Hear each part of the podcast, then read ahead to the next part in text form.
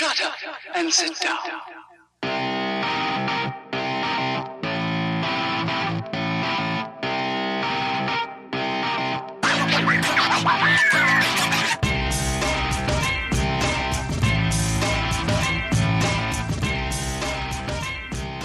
And welcome, theater peeps, to episode two of Hot Take Theater. I'm your host, Chris Peterson, editor in chief of Onstage Blog at onstageblog.com. Absolutely ecstatic that you're joining me for what should be a very fiery episode, as all of our episodes will be. I promise you that. But this podcast is brought to you by the Onstage Blog Podcast Network, where you can find right now almost a dozen podcasts dealing in all different types of subjects from movie musicals to general entertainment to professional wrestling to TV. I mean, we're covering it all. So definitely check that out at onstageblog.com. And most of those podcasts are available wherever you can find podcasts. So we're now into episode two. We're hitting a rhythm now with this podcast. And I want to preface this entire show because we are pivoting a little bit. And I want to give you an explanation first before we start getting into some hot takes this week. Like I said, if this is your first time joining us, this is where we're going to be talking about some different subject areas in theater, giving some fire opinions, having some good guests on, but always, always making sure that we end the show on a positive note. So I want to preface this episode because I, we are making a change. I know it's episode two, we're changing things already. But you all should know that this podcast is going to get a lot more fiery uh, than previously. We are going to strive to make headlines because there are issues that desperately need attention, and I feel like that's the way we're going to be able to do it. It's not by being quiet, it's by being loud. And I'm going to let you in on a little secret. Here at Onstage Blog, at the end of each year, I consider the end of each year to be the Tony Awards. And at the end of the Tony Awards, I basically make my goals for the coming year for the blog. And one of my goals this year was to do a little different things, bring more writers, start new sections, you know, break into different territories. But I always like to set some really preposterous goals. Goals that there are absolutely no way I am going to achieve. And there is absolutely no way to to confirm that I've achieved them. But they are goals that I will, will always make sure that I strive for every single day because if I come up just short, chances are I'm probably going to do some incredible things. So, one of those goals this year is that I want to become the most well known person in the theater industry.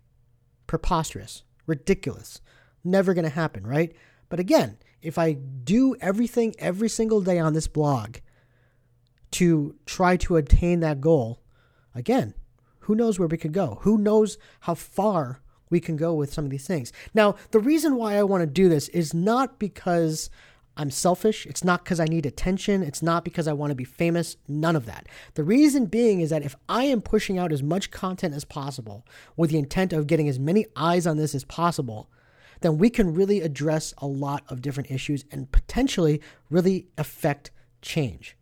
So, we're going to be talking about a lot of those issues, especially on this podcast. This podcast will be the driving force in that because I promise you, I want this podcast to be much different than a lot of the other theater podcasts that you're listening to. This is not going to be a happy go lucky, glad handing interview show. No offense to those people that do those types of podcasts. But they have to do those podcasts because they have to be nice to people to get guests to have, you know, to keep those relationships positive and uh, for access and, and content. I'm not like that. I don't need that. All I need is a microphone and something to talk about, and I will be able to do the type of show that I want to do. And as this thing grows, again, who knows where it's going to go? I've got, you know, um, you know, targets in mind, so to speak, of where I want where I want to go with this. But you know, again, we're wide open. We're going to just shoot for the moon. So this program will be much different than a lot of the other podcasts that you listen to. It's going to be different than Sirius XM, which I have my issues with. Um, it's going to be different than everything. Broadway radio, you know, forget those guys. So again, we're doing something completely different on this podcast, and I promise you, it's going to make waves. And the intent is to make waves. So I am going to say things on this podcast that are going to upset you. I'm going to say things on this podcast that you're going to disagree with. And I want that to happen. I want you to disagree with me. I want you to be angered. I want you to feel something on this podcast. I want you to be engaged and I want you to listen. Because, again, nothing I'm talking about on this podcast is unimportant. Everything is important. Everything needs to be discussed. And that's what we're going to do. And the reason why I felt I needed to, you know, preface this is because you know, if I lose friends along the way, because let's be honest, when I'm when I'm talking about some of these subjects, I might be calling out friends of yours. This is a small community. People think that Broadway is this gigantic industry. It's actually a very small community. And I will likely be calling out people that you're friends with, colleagues with, you idolize, shows that you love, directors that you love to work with, producers that you're afraid of, uh, casting directors, the whole nine yards. I'm going after everything everything. And I'm not doing it in a malicious way. I'm not going to try to manufacture controversy. That's not what I do here. What you're going to get from me is a 100% genuine reaction and opinion. Okay, you're not going to get passive aggressiveness. You're not going to get pleasantries. You're not going to get politeness. You're going to get 100% honest, genuine opinions with factual information. I'm not making up myths here.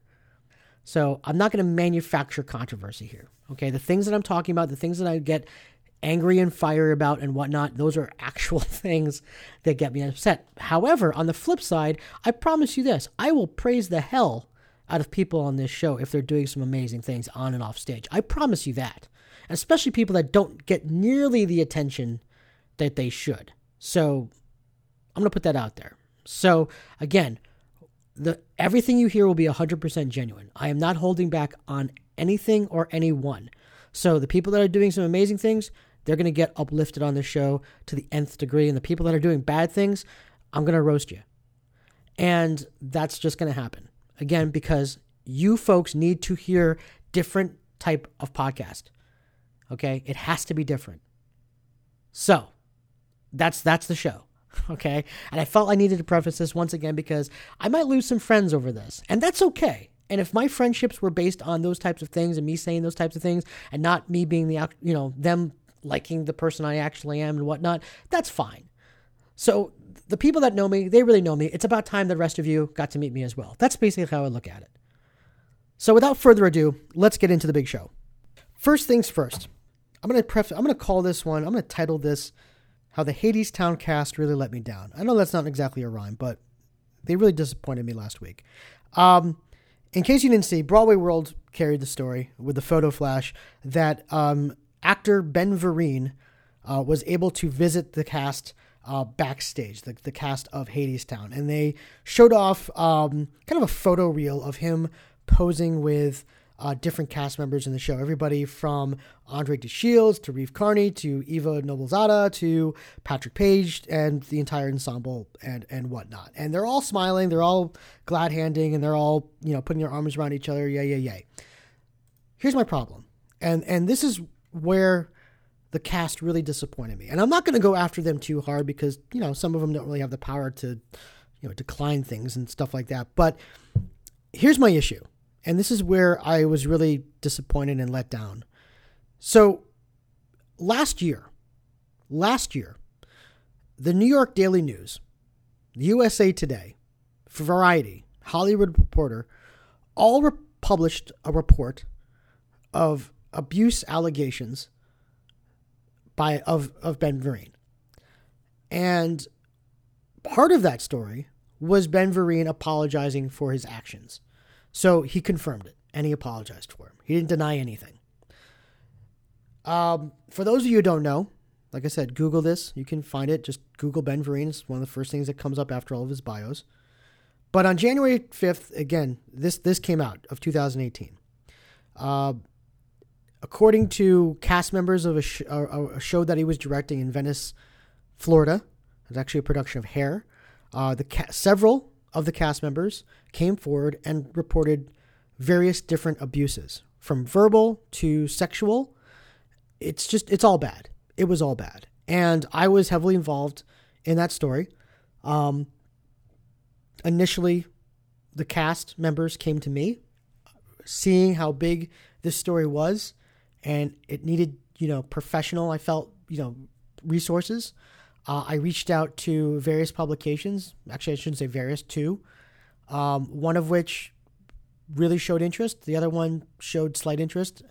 One being the Times, the other being the New York Daily News. And the New York Daily News, uh, I ended up working with them quite closely. But the disappointing thing is, so this this comes out last January, so January of 2018, so almost you know a year year and a half ago, and within a hundred or so days after his apology, we started seeing Ben Vereen getting welcomed back to various places, whether it's backstage at shows, whether it's at the Chita Rivera Awards, left and right. He's being welcomed back by this community. Keep in mind, this is the same guy. I'm just going to read you some of the accusations that, again, Vereen admitted to and apologized for. So, Vereen, uh, during this production of Hair in 2015, admitted to making all the actresses kiss him on the lips at the end of rehearsals, one of which actually refused, and it actually led to dis- a disciplinary conversation about how she wasn't, quote unquote, opening herself up to love. And, but yet, at the same time, you know, it doesn't matter because a year later, after this report comes out, he's being welcomed back by the community. Even though Vereen admitted to hugging an actress in the cast, pressing himself up against her, texting her later, and saying, You felt so good tonight. There he is, being welcomed backstage at productions like Once on This Island and Hadestown and, and whatnot. During rehearsals of Hair, Vereen told an actress that her not having children must make her feel worthless as a woman. He said this to her just so she could respond emotionally in the scene. He did the same thing to a young man he perceived as being gay by announcing to him in front of the rest of the cast, "Admit it. You like dick. You're you're an F word." So it would all seem that all is well now, however. And it only took a year. It only took a year. Mr. Vereen is back being the legendary performer that many love and admire, and nobody seems to remember his past. And no one's worse yet, no one seems to care. Everybody in this community is just seems ready to move on. And that is so sad. It is so freaking sad. And here's where this is why I'm I'm just honest to God disappointed by this cast. Uh, because again, this is someone who just about a year ago, or a little over a year ago, was found out to, to have engaged in this type of misconduct. He used his power and stature to sexually harass and abuse two different female cast members of that production of Hair. And yet, here he is with his arms around the cast, them idolizing him. I, love Danny Burstein, but he posted something on his Instagram basically calling Ben Vereen his idol, and it made me sick. When are we, as this industry, when is this community going to properly handle and exile these types of perpetrators? Yes, he apologized. I'm glad he apologized. But it doesn't take away what he did. And it sure as hell doesn't mean that you have to elevate him back to his status that he was before as if nothing happened. That is called erasure. And that is very, very dangerous in this industry. So, when is this industry actually going to tackle this issue? Because they haven't yet. We're seeing perpetrators being welcomed back into this community because of their talent, because of their influence. It almost like it doesn't matter. And worse yet, it takes this it, it takes away all the bravery that these victims had to come forward. It invalidates them, it erases them. It's the wrong thing to do.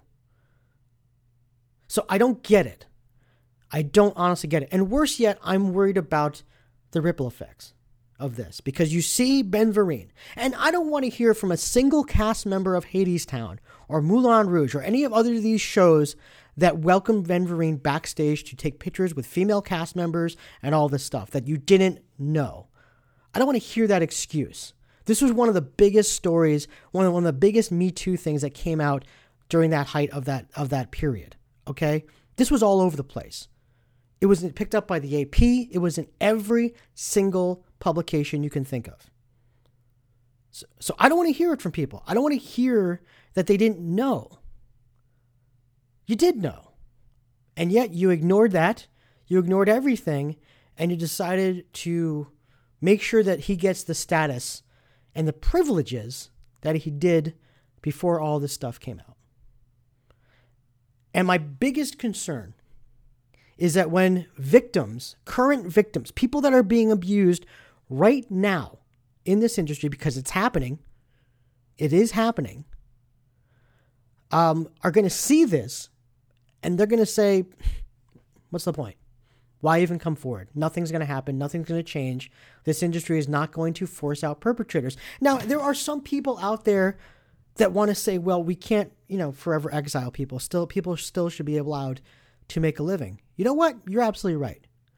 But my point is, they don't have to make a living in this industry. They don't have to make a living in the same stature that they did before, which they used to abuse others.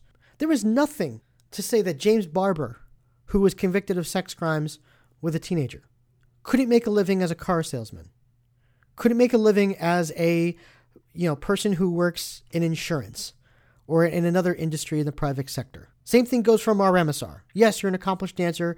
You also did a really shitty thing, so you're out here's go find another job in another industry because you're done in dance. Why can't we do that in this industry? Why can't we just say to these people, you're done? Why can't casting directors understand that? Do Google searches before they cast people. It's not discriminatory, it's doing your due diligence to make sure you're keeping your casts and your productions safe. These productions are built on trust. They're intimate spaces. We cannot have people that are perpetrators of these issues, of these these incidents and crimes within these casts. You just can't because you're just setting yourself up for failure. So again, I was really disappointed with this. It just, it's one more log on the fire of disappointment with how the professional theater industry, and I'm not just talking about Broadway, I'm talking about every you know professional theater out there has handled these situations because they really just haven't done a great job. And we keep welcoming back these perpetrators. We just need to stop. We need to stop doing this and really send a message saying that this stuff won't be tolerated anymore because that is how we support victims. That is how these things, you know, people can come forward and make proper complaints, reach out to resources, the whole nine yards. But if we keep showing publicly our admiration for perpetrators less than two years after it came out that they were a perpetrator, then you're just endangering people. You're just endangering people.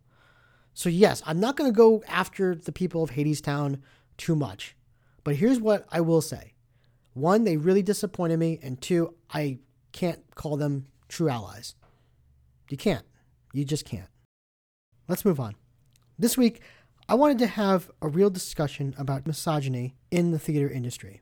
And I wanted to ask my good friend Ashley Griffin, who hosts another podcast on this network, Stage Directions, who she's an actress, she's a writer, she's a director, she's a producer. So she's worked with a lot of different people in this industry and she's seen a lot of things. And I wanted to bring her on this podcast because she brings great perspective and to talk about what she's witnessed and how we can also solve these things and how we can fix them and make basically this industry a, a better one. So, let's bring in Ashley.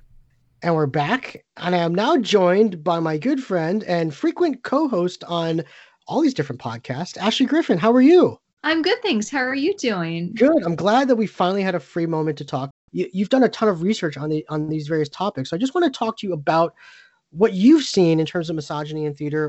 Where do you where the progress that's that's happened? You know, where can we go? What can we do to help solve these things? The whole nine yards. So I want to start by just asking you yeah. Misogyny in theater in general like what what's going on right now? Because you're coming from the professional theater industry. What are you seeing out there right now? Um, well it's interesting and i'm certainly not the first person to say what i'm about to say but i i very much agree with it which is the wonderful me too and times up movements that have been happening. Um, I, although i feel like the theater world is kind of the last in the entertainment industry to kind of catch up with a lot of things. I feel like what's been happening in the film industry and a lot of conversations in the music industry and things um, hasn't necessarily really translated to the theater world. It has in in a certain regard. Um, I know that there was a lot of sort of purging of certain people at like casting agencies and whatnot. That there had been um, complaints is the wrong word. Um, what word am I thinking of? Um, allegations and whatnot about, but it's it, it feels kind of five steps behind what's going on in other areas of the world Mm. and i Mhm. don't know i don't know why that is um but i mean it's not great and it's not something that's talked about a ton it's certainly being talked about a lot more um, i also want to point out that i i think that there's a mis- misogyny really means y- you know sort of um, disrespect um, and hatred of women. I also see that happening a lot with maybe men who fall a little bit more on the feminine side of the spectrum, um, certainly in the trans community and whatnot as well. So I definitely want to include all those voices in it. Um, yeah, it's just it's just not great, and it's sort of all the things that you have heard about and are thinking about. Um, it's all it's all happening. Yeah. Yeah. all- I mean, I, I, I'm looking at it from the standpoint that I think one of the roots is, at least in the present day roots, is the fact that a lot of the, it, you know, the head of these production companies, the heads of these theater companies, the directors, the um, head designers, they're all men. Um, you know, it, it's it's really like an 80 20 seems to be like percentage of of these positions. And I think that's where we get this this origin of this problem is that when you, when the, the men are in charge as some of while some of them certainly are not you know misogynists and and you know things like that it just it, it feels like it's a breeding ground for that Yeah, and you know, it's interesting. I guess I'll share a little personal experience. Um, I grew up not, and I think this is a huge blessing, but not really realizing what a problem this was. Um, My mom is incredible. She's a very strong woman. Um, the rep company I grew up at had a husband and wife co-artistic directing team. Um, my very first directors were women. Um, so I kind of didn't as and I mean I was a child in the industry, so I didn't necessarily experience a ton of that right off the bat. I mean, my first mentors for directing and writing and producing and stuff were all women. So I was like, great. Well, you know, that that's something that happens to like other people in bad circumstances, but Mhm. you know, whatnot. It wasn't, and I I want to be very careful as I continue this podcast because I I I don't want to name drop, and I feel Sure. terrible about that because the truth the truth is I do, and the negative side of that is it would negatively impact my career, and um, it's it's something I can't really risk, and that makes me feel really angry and really upset. And Well, and that's a good point because that's that's the big thing that I find, especially with this industry, as opposed to other industries where the retaliation in yeah, the theater theater community for Yeah. whistleblowers, whether it's this type of stuff or anything for that matter. I mean, even if it's unethical behavior by producers from a financial level, um, the rea- retaliation is swift. It is Oh, yeah. permanent. Mhm. I I've gone on said many times that this industry punishes whistleblowers more than it does the actual perpetrators, and um, I I don't blame any performer out there who wants to anonymously come forward or not name names and things like that because it, it- until the industry is better at this then um it, I, what can we what can we do you know?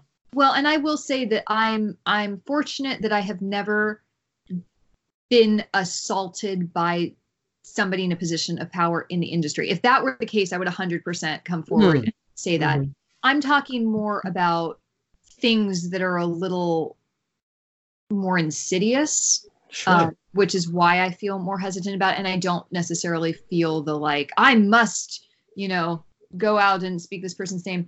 Um, but like, for example, there's there's a casting director that did this with me, has a reputation for it, um, tried to date me and does this frequently with um, women. And when that is maybe not reciprocated, um, blacklist them.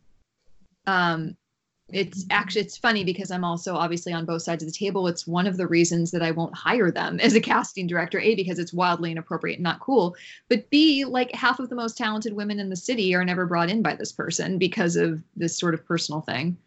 Um, but to circle back a bit, my first sort of real understanding of this in the industry um, besides weird little things, like I remember being a teenager in some shows and some members of the production teams like would hit on me and I was I was savvy, so I was able to like sidestep it. But um, I mean, I remember a musical director once in rehearsal kind of coming up behind me under the guise of like looking at my music and then sort of like nuzzling my neck and stuff. And that this was all just under the guise of like, oh, we're all like family. Right. I hate to say that because we are family and there's great things and, you know, physical affection in the right form when everybody's comfortable with it is great and is a part of theater. But like these are things that are not okay. I might have been underage also when it happened. Um, so but the real wake up call that i had was when i first started having major success as a writer and i had started having meetings and conversations about um, transferring the shows that i was doing and i would suddenly find myself in meetings with very very important people and i would be the only woman in the room. I'd also be the youngest person in the room and that's a whole other conversation but the only woman in the room and people would talk over my head like I wasn't there. Like they would they would treat me like oh she happened on a good idea but like let the real people talk and i i would we all know i'm a little hermione granger and i literally would have to very um very cognizantly change my body psychology become more aggressive like force myself into the conversation and like prove that i knew what i was talking about and it would always take everybody aback. And I remember one time there was one other woman in the room, and she like took me aside. It's like, oh, it's so great to have another woman here, and um, and it's just it's just not cool. I mean, I I remember being at a, a recording session for um, a show, and I was again the only woman there, and all of the men just started. I guess having a locker room talk about who in the cast they would sleep with and just only speaking about the women in the company based on their personal views on their physical attractiveness. Um, I had a casting director once. I was I was going in for a kind of um, Dolores and Babes in Arms esque kind of Ado Annie ish role. Make a comment that like, oh, I just couldn't stop staring at your boobs, um, and it's all like funny and jokes and things like that. Um, I I know women on the other side of the table that will get called in to interview for roles as you know like producers or writers or directors. Um, and it will very clearly be said in the beginning of it, like you know, we're only interviewing you to meet our quota, or we want to we we want to look woke, so we're trying to hire a woman. Mm. And then, in all honesty, what happened with the New York City Ballet and with the repeated casting of certain people that were involved in that makes me so angry. I can't even begin to tell yeah. you. I feel like well, I mean, and I'm so happy for the articles and stuff that you're posting about it and that you're talking about it because um, there seems to be this pass that people get and this like, well, you know, we can ignore things because of talent, and it's it's just so wildly inappropriate and makes me so angry and so uncomfortable. Um, and I think it's little things too. I'm I'm a part of the wonderful Facebook group um, Women in Theater and Film, and there mm-hmm. was a Facebook conversation that was going on recently uh, with um, a wonderful costume designer who um, sorry i hope i'm if you're listening and you're a part of that facebook group i hope it's okay for me to talk about this but was having a great conversation about the fact that she wanted to be inclusive and she wanted to find ways to bring up to her theater company about making dressing rooms gender neutral and i found that conversation fascinating i commented on it and other women did too where we kind of were all like for the reasons that you want to do it, awesome. Anybody mm-hmm. who's like non-binary, non-gender conforming, you know, trans or whatnot, like should a hundred percent be able to be comfortable in a dressing room situation. So many women who are literally like, under no circumstances would we be okay with gender neutral dressing rooms purely because we do not feel safe changing in front of cis men. Straight, yeah, cis men I've had issues with gay men as well. I was going to say straight cis men. It it can also be gay men too. Every single one of us, and I don't want to generalize because I know that men are are victims of assault as well, like hugely, and that's a big problem. Um, there's no generalizations ever to be made when it comes to orientation or um, identification. That being said, every, me and everybody I know, I've never had a problem with another woman I've never had a problem with a trans person. I've never had a problem with a non-binary person. Um, I've only had issues with cis men. Um, and literally, it was to the point where, where in this conversation, they're like, "We want all of our non-binary and trans people to feel included. We will be changing in the bathroom." Mm. Um, and these are things that just aren't talked about a lot. Yeah. I- they're kind of talked about, but nothing's being done about it. I mean, in the way that like stuff was done about Harvey Weinstein, stuff doesn't really seem to be done about it. And um, it's I, I I don't know what to do. I wish I had a solution, but I think that um, part of the problem is that the people mainly that are in positions of power are the people that are the ones causing the problem Mm. And- not really the ones able to come up with strong solutions for it. Um, I think it's also a worldwide thing that we need to have a conversation about how we treat women in general. And this has obviously been going on for thousands of years. But um, it's bad and it's not good. And a lot of people Yeah. don't see that. Um, and it happens everywhere with every job. Mm. So it's not just actresses. I feel like that's generic. People sort of think about that, but it's it's not just with actresses. Um, one thing I found interesting was one of the things I'm known for is the production of Hamlet that I did, where I played. I I I, I feel like I'm making this up every time I say it, but apparently it's true. There were articles written about it. I'm the first person in history to be nominated for a major award for both playing and directing Hamlet. And our concept was that Hamlet was a woman who'd been raised as a man for succession purposes. So I was dressed as a man. I was bound. I was in um, a suit. I was in a, a wig. Um, and when we were in tech, I was directing while dressed that way.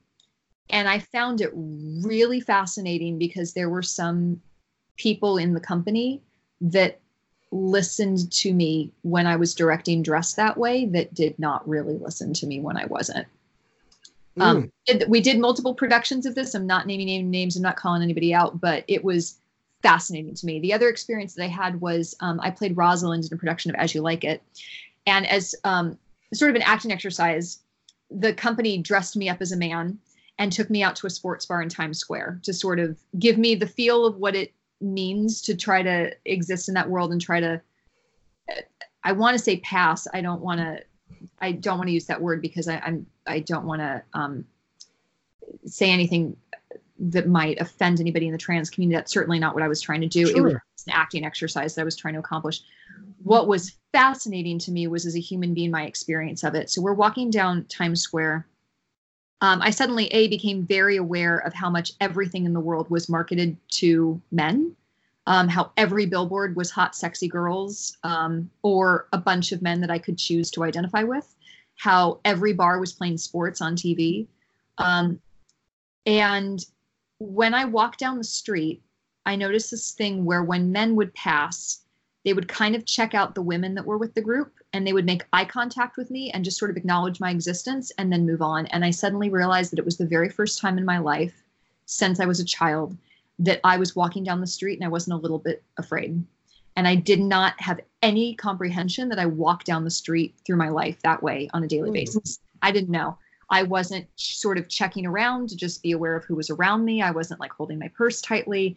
I wasn't trying to avoid eye contact with guys I was passing. Um, it was like I was just treated like another human being.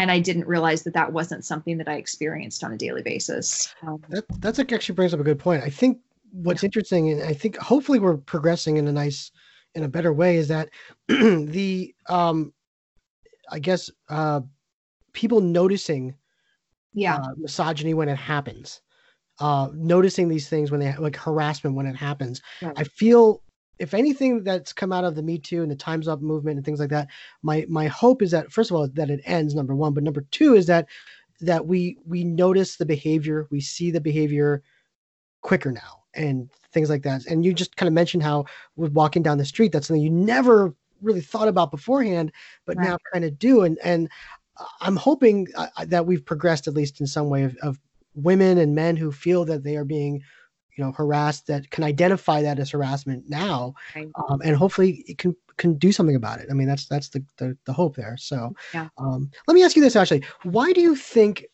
i, I guess you could say i mean I, I don't i don't know you know the finance industry or the insurance industry or sports industry that well but it seems like this industry the, the being theater um, you know, we talked about the New York City ballet stuff. I mean, you know, I, I, you know, the whole casting of Amar Ramasar in West Side Story, and we've seen this happen many times before, where these people that are in, you know, that have these these uh, sus- suspect pasts or incidents recently, they seem to just get jobs, and people overlook that. I, I understand that, like the like Trump, tr- uh, that talent trumps uh, everything, but why is it in this theater industry that casting directors and producers will just overlook all of that and just cast these people blindly? Well, I think where they're probably coming from, and I think that there's value in this um, when you look at it in general over a spectrum of issues, which is um, you don't want to condemn somebody for life for something that they may have done. You know, I think going the opposite direction would be horrible as well of uh, and i'm not necessarily talking about sexual harassment or misogyny here. I'm talking about like anything of oh you did this thing 10 years ago you can never work again. Like i think that that's a very dangerous route to go as well. Um, but i think that there's this view that oh but they're really really talented and they said they're sorry. So okay. And I'm thinking if I were in the company of West Side Story, I would be so uncomfortable going to work with him on a daily basis. Mm. There's there's no thought about that. And there's the, the other thing is there's no real accountability.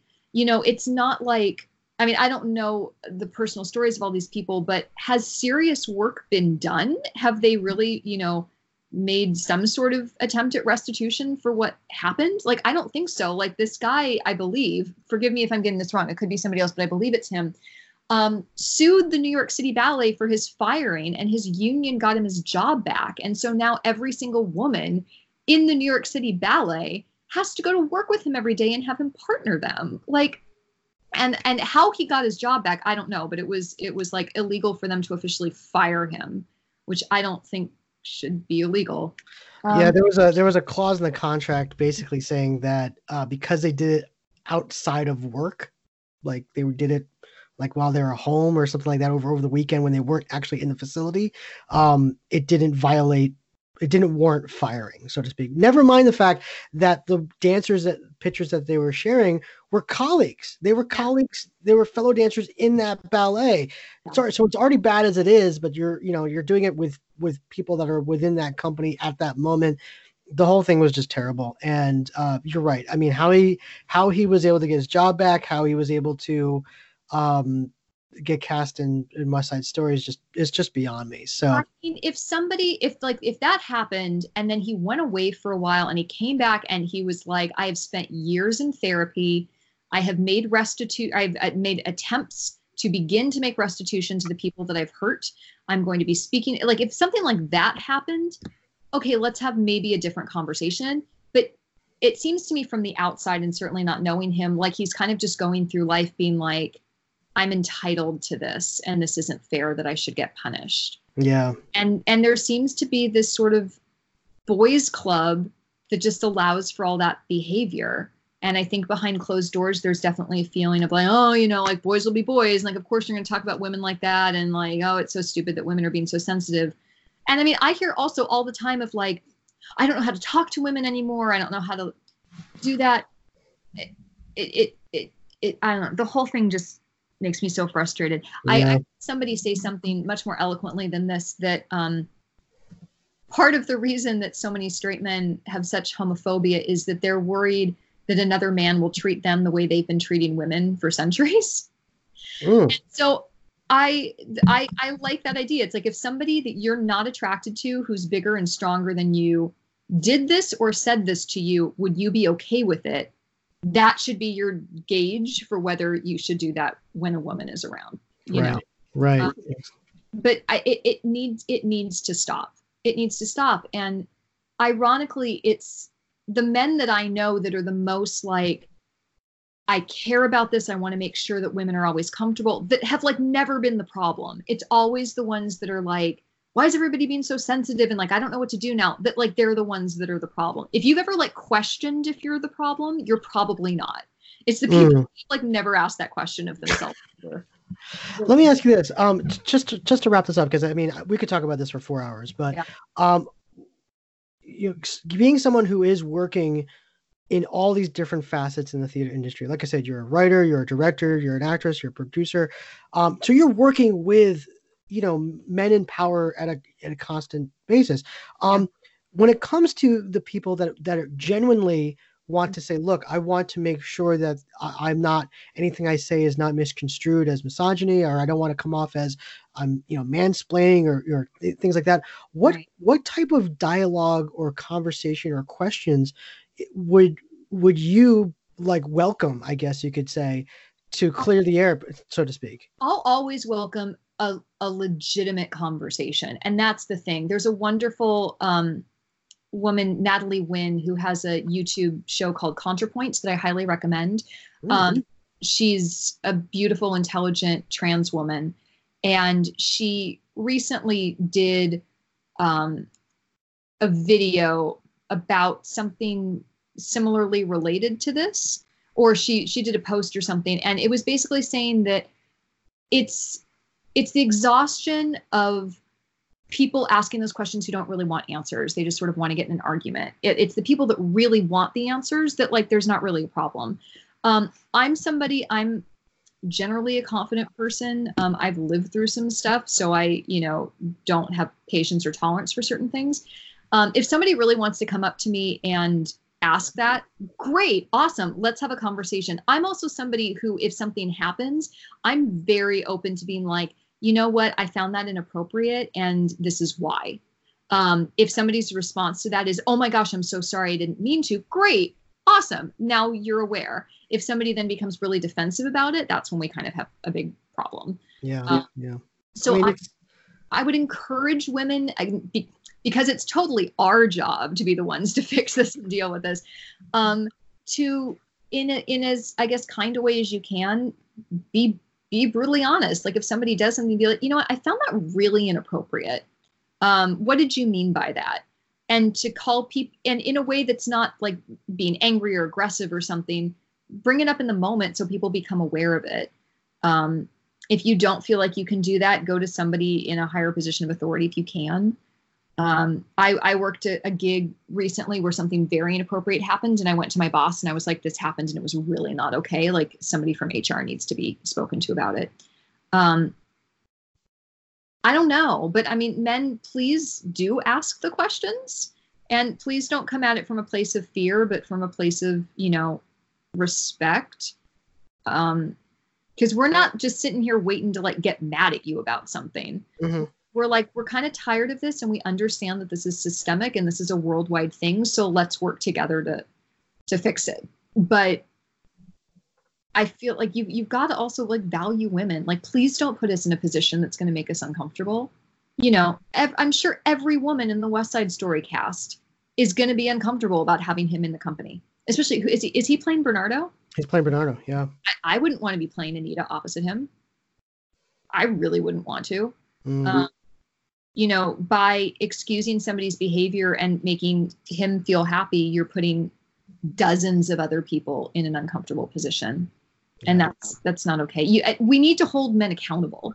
We know all, all people accountable. Certainly, if other people that are not men are doing these things, they need to be held accountable too. But there has to be accountability. Um, there there has to be.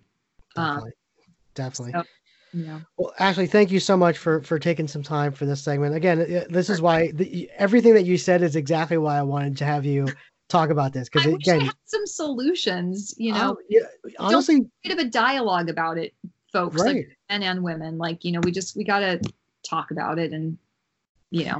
Yeah, and the more we talk, the more ideas come, the the better understanding is out there, the awareness is out there, and you know, like you said, it's it just it has to come from dialogue. It has to come from from having those conversations. So um, people know they're not alone. I think that's the big. Mm.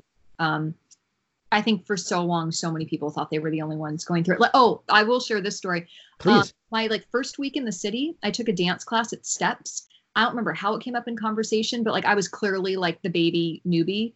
Um, almost every woman in that class came up to me when they found out I was new and told me the names of a couple major men in the industry to never be alone in a room with. Wow. Ever. They're like, under no circumstances be alone with this person. And if I said their name, every human being would know who I'm talking about. Um, but it's all sort of like hush hush behind closed doors like we got to sort of protect each other and that it, needs it needs to be a broader thing Absolutely. Absolutely.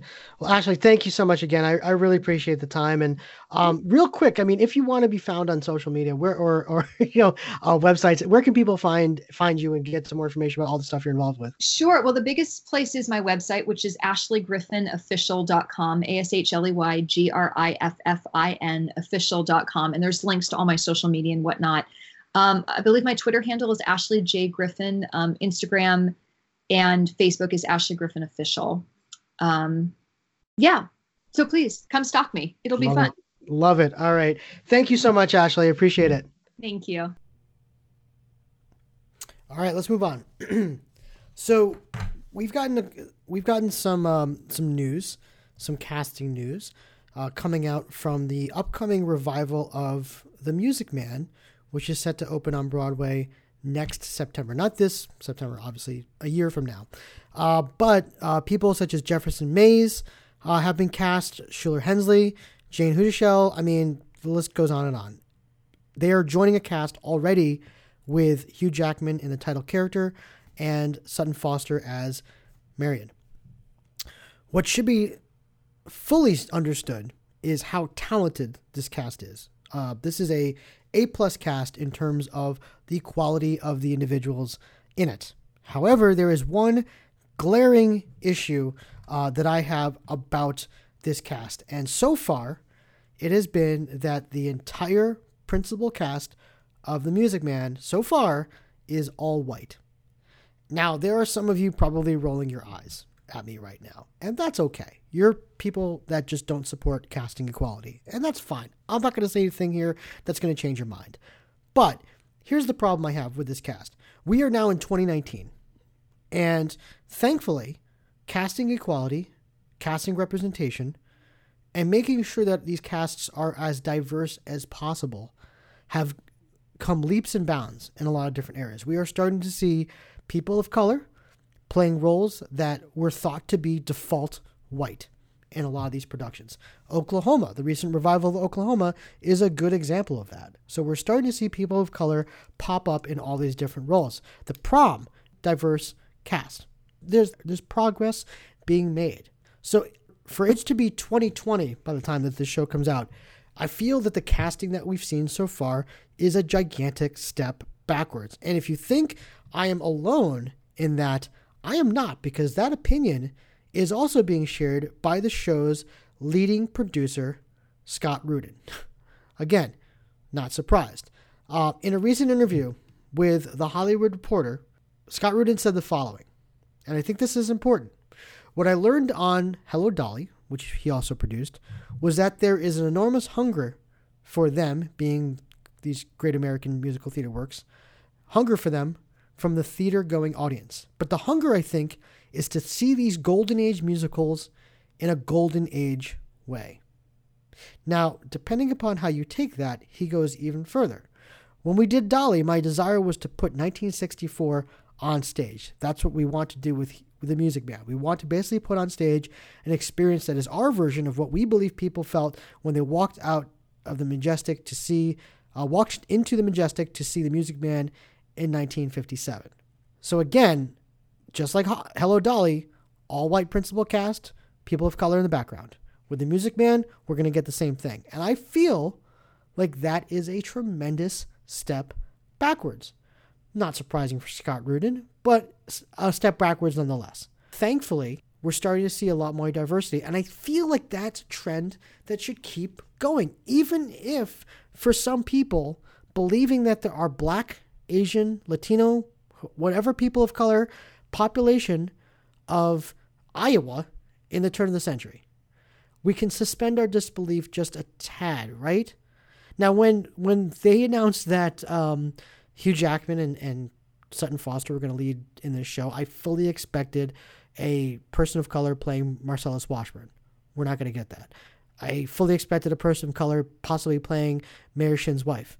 We're not going to get that. So, again, where are the people of color in this production? Because they're they, none of them have come yet, and I'm really afraid that they are just simply going to be background players, just like they were in Hello Dolly. And this is not the time for that. This really isn't. We should be promoting diversity on our stage because let's be honest, more and more people of color are getting involved in theater. I'm starting to see it in colleges, I'm seeing it in high schools, I'm seeing it in BFA auditions. We're getting more population, diverse populations auditioning for these shows, which means down the road, we're going to have a lot more diverse uh, people auditioning for these productions. We cannot single them out and force them out and just simply cast white people. We can't. We just can't. And I know people want to say, well, the best person in the room should, the role should go to the best person in the room. I 100% agree with that. But at the same time, we also have to be pay close attention to diversity. And not for nothing, but Jefferson Mays and Shuler Hensley are not auditioning to be in The Music Man. They're just not. And if they are, then pff, they need to fire their agent. But they are not auditioning to be in that show. They're being asked and pitched to be part of that production. And they very easily could have gone after an, an equally brilliant, if not more brilliant, person of color for those roles. So I am definitely disappointed in this casting, especially nowadays, especially with all the progress that's being made. I am hoping that we start hearing a whole slew of uh, people of color being cast in that show. Okay, I think at this point I'm I'm holding out hope that Tommy Djilas is going to be a person of color, and that that's saying a lot at this point. So, Music Man, do better, please. It's 2020. It'll be 2020 by the time that you hit that stage. Let's move on. Last week, Colleen Ballinger, who is currently in the cast of Waitress, we all know her as Miranda Sings on YouTube and Netflix, uh, came out with a Twitter post uh, calling, stating a story that happened to her, an experience that happened to her uh, stage during last week, where she was basically called a bitch uh, by someone uh, in the, the stage door line uh, who she she did not sign her whatever she wanted to sign because that person did not go see the show, and she just explained that she would rather sign autographs for people that came to see the show. Now, how does she know who came to see the show? Because people are holding out playbills. That's what you do. This person, whoever it was, was not probably holding out a playbill and decided to call Colleen a bitch, which is unacceptable. That is unacceptable etiquette for a theater fan. Chances are the person that did that is no theater fan. And if they are, they're no theater fan that I want to be associated with. And they certainly don't deserve autographs. But um, that is unacceptable. And lately, over the past couple years, we have started to see this behavior increase more and more and more, especially with the influx of, um, you know, cele- other celebrities coming in these shows. And it's a problem. It's becoming a problem that really does need to be addressed. So this is the point. Um, I think we're getting to that point where if certain Broadway shows wanted to completely change the way that stage dooring is done, I would be 100% okay with it. Whether you want to do a lottery and you read off, you know, a hundred some odd names that are would be invited into the theater where you can actually control the environment, okay, I'd be for that. If I was, you know, someone who said, look, we're only going to do stage dooring after such and such performances, I would be okay with that not for nothing, but you know, Friday night, 10 30, 11 o'clock in Times Square, some, you know, different, you know, different types of people are going to probably interact there. It's going to be a different crowd than a Wednesday matinee. So I would be okay with them pre announcing, okay, we're not going to do a stage door on such and such dates. Control the environment. Because things are definitely getting out of hand. And I'm not so much concerned about safety, but I am concerned about etiquette. We we all know that fandoms Broadway fandoms can get toxic very quickly. No disrespect to the non toxic fans, especially from those from the uh, shows like Be More Chill, for instance, but there's always a toxic element that is very vocal, that is very negative, and it's it's a problem. And you start to see a lot of this happen at Broadway shows. And I need to remind folks out there, I need to remind you of something. If you have a problem with actors not coming out for stage doors, not signing autographs, things like that. Read the back of your ticket. I guarantee you, I will bet you a million dollars on that ticket. Nothing says on that ticket that a post show autograph session is guaranteed or part of the price of what you paid to get to see that show. nothing. You are not owed anything after that curtain falls and the show is over. These actors owe you nothing. The fact that they're coming out and doing stage dooring is out of the kindness of their hearts and because it's something that they want to give back to the fans, the people that saw the show. If you did not go see that show, you have no business butting to the head of the line, pushing people out of the way that did see the show just to get, just to get an autograph. Okay? You certainly should not call any of these actors and performers names when you don't get your way. And you certainly don't go on Twitter bashing them left and right because you didn't get an autograph. You are owed nothing after the performance. They have just given you 100% on stage. You are literally catching them in the act of leaving the theater to go home. They are stopping to sign an autograph for you. That's it.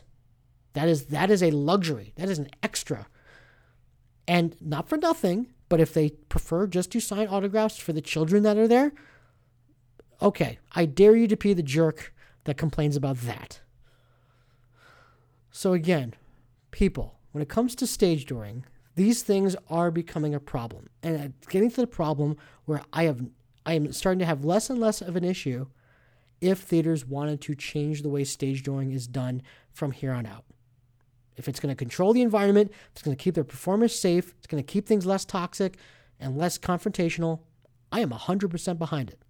And you know what? If they do do that, Broadway fans, toxic fans, idiots, morons, you have only yourself to blame for that and you've just ruined it for everybody else. I'm just going to throw that out there. Last thing I want to talk about real quick, and like I said, this is not the most positive thing, but I'll get there, I promise. It is just announced that Matthew Broderick and his wife, Sarah Jessica Parker, are coming back to Broadway this year to star in Neil Simon's Plaza Suite, where the couple will play three different couples during the show. Now, I personally am very excited to see this because I have yet to see Matthew Broderick play a different character than his typical wooden, personality-less self. And believe me, um, if you've seen his recent theatrical performances, charisma and variation and range, you're not you not really his strong points right now. So uh, I am really excited to see what happens with Plaza Suite because again. Um, I think it'll force him to stretch. I think it'll force him to actually play different types of characters. So I'm excited about it. I really am. All right, as promised, we are going to wrap up this episode with something positive. And the one positive I want to say is a, a story coming out of New York that uh, playwrights, songwriters, activists, and scientists are actually going to come together for Climate Change Theater Action, which is setting the stage for a better planet. And this is a series of plays, songs, and discussions surrounding the pressing issue of climate change. And this event is happening on September 15th at 3:30 p.m. at the Lower East Side's Caveat. The presentation will will feature original 5-minute plays written by writers from all over the world. The show will also include spoken word poetry, original songs. This is a great event for anybody out there who doesn't believe in climate change, you're just delusional at this point, okay? I spent half my year in Savannah, Georgia, and that city, up until a couple years ago, had only had direct hits of hurricanes, I think twice in the past 30 years. They've had almost three in the past five. So, again, for those of you who don't believe in climate change out there, please be smarter. Be smarter. So, I think this is a great event. I hope that if you're in the city, if you're on the Lower East Side, that you'll join it. Once again, it's called Climate Change Theater Action, setting the stage for a better planet. That's going to wrap us up for this episode of Hot Take Theater. Thank you for listening to my rant for the past hour, half an hour. I can't tell you how much I appreciate it. Like I said, this is just the beginning. We're going to blow this thing up as much as possible. You can listen to this podcast and all of our podcasts on the Onstage Blog Podcast Network at onstageblog.com. You can also hear these on Apple Podcasts and Spotify right now. So please, if you're on both those networks, look us up, follow us, give us five star ratings, whatever you want. It'll definitely help us get the word out even more. Like I said, we're going to be doing these, trying to do these almost every single night. So, um, I'll be back. I promise you that. But thanks again. I can't I can't tell you how much I appreciate it. Until next time, this is Hot Take Theater with Chris Peterson. We'll see you soon.